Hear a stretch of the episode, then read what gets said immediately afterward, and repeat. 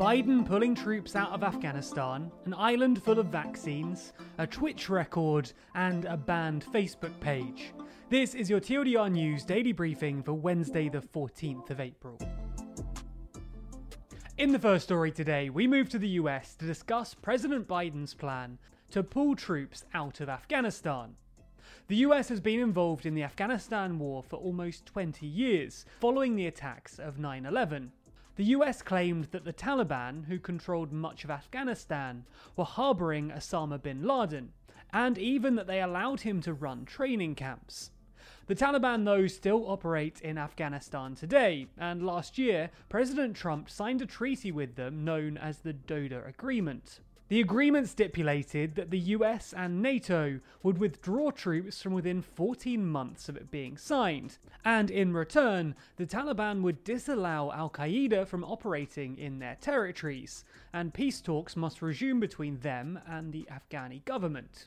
The 14 month deadline is swiftly approaching, though, and questions have been asked recently about whether the US would even be able to remove their troops in time. It now seems that the US won't be able to meet this deadline, and President Biden is expected to announce today that the deadline for removing the 2,500 remaining troops will be pushed back to the 11th of September, the 20th anniversary of the attack on the Twin Towers. The Republican Senate Minority Leader Mitch McConnell said of the decision to withdraw troops, precipitously withdrawing US forces from Afghanistan is a grave mistake. It's a retreat in the face of an enemy that's not yet been vanquished, an abdication of American leadership. However, an official in the Biden administration defended the move, claiming the president has judged that a conditions based approach, which has been the approach of the last two decades, is a recipe of staying in Afghanistan forever. What do you think though? Is it about time for the US to withdraw from Afghanistan, or should troops remain within the country? Let us know your thoughts in the comments below. In the second story of the Daily Briefing today, we move back to the UK to discuss vaccinations. Well, sort of. Around 50% of the people in the UK have received at least one dose of the coronavirus vaccine. However, one place in the UK has a 100% vaccination rate the Fair Isle.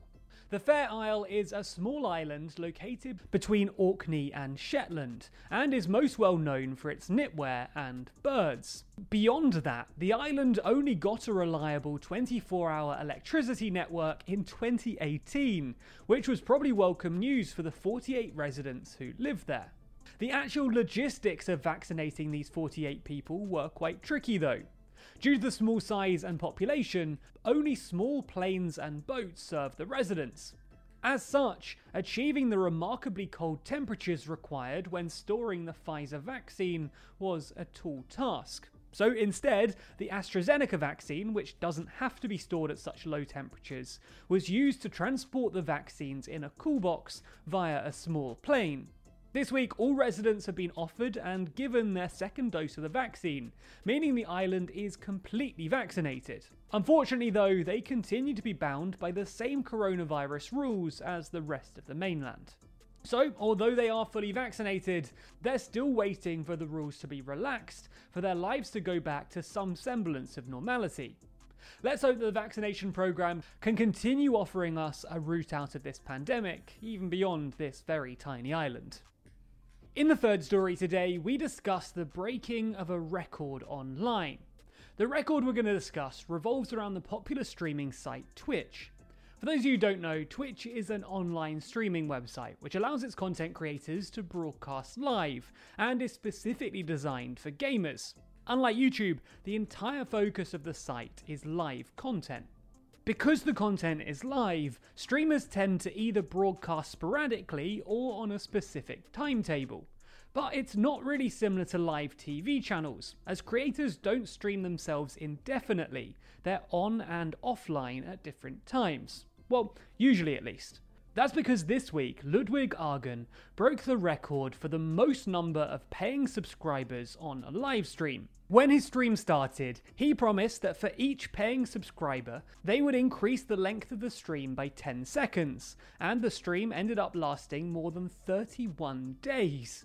During the stream, viewers watched him eat, sleep, and game. For 31 days, he had no privacy, knowing that people online were watching his every move, live and as it happened. The previous record for the number of paid subscribers was 269,154, a record set by Ninja. This week, though, Ludwig broke that, reaching 282,847 live paying viewers, and the number's still going up. Originally, he thought that the stream would only last between 24 and 48 hours, but as he pointed out on Twitter, since I started streaming, Prince Philip died, the Suez Canal got blocked and unblocked, David Dobrik made two apology videos, and Jesus of Nazareth died and rose from the dead. Ninja himself seemed quite gracious as his record was beaten. He tweeted, Records are meant to be broken. I'd be lying if I said I wasn't a little sad, but congrats on holding the new sub record on Twitch. All we have to say to Ludwig is congratulations, it's truly an impressive feat.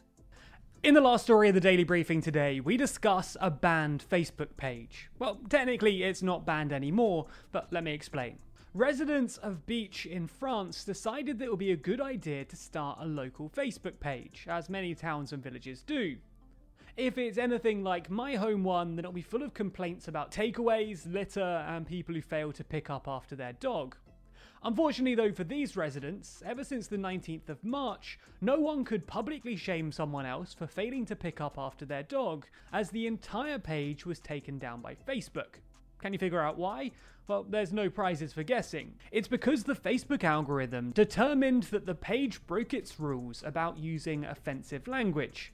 The page has only been restored in the last week, with the mayor of the town remarking, The name of our town seems to suffer from the bad interpretation. The most astonishing thing is that Facebook took so long to correct this.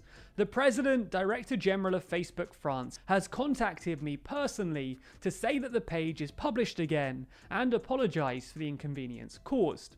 Let's hope that this time the page manages to stay up without any interruption. For those of you who think the news is too long, be sure to check out tomorrow's daily briefing. Read the newsletter by signing up at tldrnews.co.uk forward slash daily. Listen to the briefing by searching for TLDR News in your podcast app, or watch the briefing over at youtube.com forward slash TLDR Daily.